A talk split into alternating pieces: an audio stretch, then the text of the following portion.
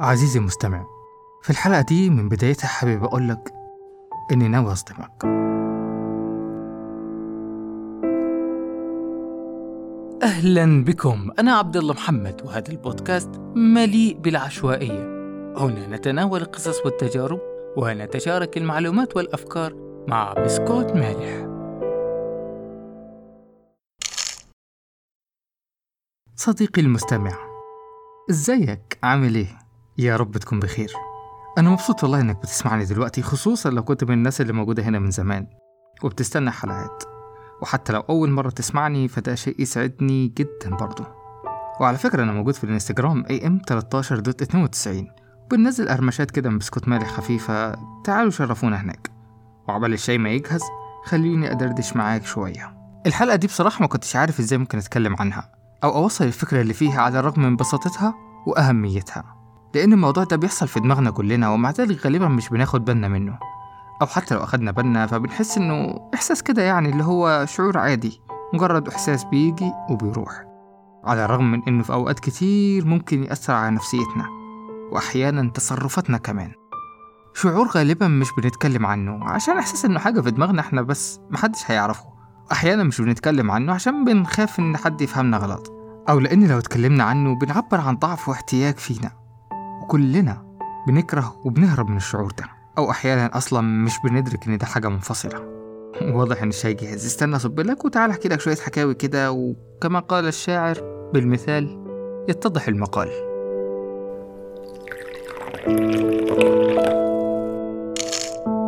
من فترة واحد صاحبنا ربنا كرمه جاب عربية جديدة. العربية كانت نقلة بالنسبة له ما شاء الله لدرجة إنه قعد فترة طويلة بيركن العربية بعيد ويرجع ماشي للبيت. الموضوع ما كانش خوف من حسد وكده لأن لما سألته ليه بتعمل كده قال لي فترة بس عبال الناس ما تتعود عليا بالعربية الجديدة. تتت. أعتبر إن ده صوت إفكت. قصة ليها تكملة بس تعالى ناخد قصة تانية. في مرة كنا قاعدين أنا ومجموعة من الأصدقاء واحد بدأ يتكلم كلام حلو كده وموزون فكالعادة طلعت الموبايل وبدأت أصوره وهو بيتكلم. بعد ما خلصنا طلب مني فيديو. أول ما شاف الفيديو اتصدم واتضايق جدا. حرام عليك يا عبد الله تصورني بالزاوية دي. وبينت الكرش. ثم فجأة بدأ يبرر إنه عشان الحظر وزنه زاد وإنه مش كده أصلا وإن الناس اللي هتشوف دلوقتي هتيجي تتكلموا عن إنه تخن ومش عارف إيه والكلام ده. أخدت الفيديو ونشرته في story واتساب وإنستجرام وفيسبوك وسناب شات. وهنكمل القصة. تيتيت بلاش أنا وأصحابي. خليني أسألك. عارف الإحساس اللي بيجيلك وأنت لابس طقم جديد كده ونازل بيه لأول مرة رايح مكان ما؟ بتحس إن كل الناس بتبص لك وهيموتوا ويسألوك جبت الطقم الجامد ده منين؟ ومبهورين جدا بشياكتك. أو لما بتروح مدرستك القديمة مثلا أو الجامعة بعد التخرج بتبقى داخل وفي دماغك شغالة الأماكن كلها مشتاقة لك. عرفت الإحساس ده؟ في الحالة الأولى صاحب العربية كان محتاج هو يتعود على العربية الجديدة مش الناس. لأنه أول ما دخل بالعربية محدش أخد باله غير عادي يعني اللي شاف العربية. آه واحد فلان جاب عربية جديدة نقطة ومن أول السطر. انتهت القصة بالنسبة لهم. في حالة صاحبنا اللي أنا فضحته في كل مكان مفيش ولا تعليق وصلني عن موضوع الكرش. كل اللي كان بيعلق كان بيعلق على الكلام بس أو الناس شافت الفيديو وخلاص. يا أخدوا بالهم أو ما أخدوش بالهم إنه تخن لكن الكل كان طالع من الحظر بكرش أصلا. فمش فارقة كتير يعني.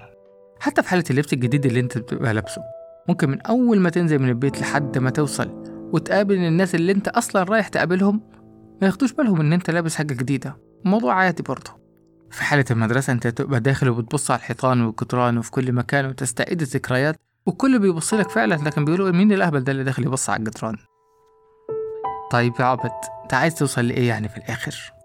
خد اشرب كوباية الشاي دي وتعالى بقى خليني أقولك الكلام التقيل والصدمة اللي أنا محضرها لك.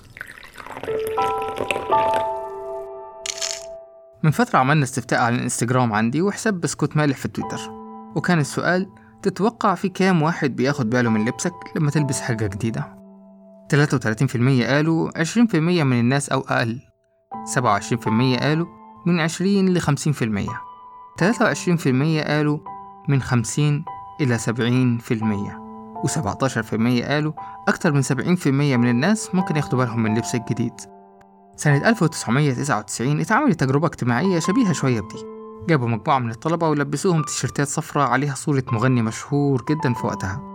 وخلوهم يقضوا يوم كامل في المدرسة بالتيشيرتات دي. وبعدين سألوهم تتوقعوا كام واحد أخد باله من تيشيرتاتكم المميزة دي؟ أغلب الطلاب جاوبوا إن حوالي 50% أو أكتر ركزوا معاهم.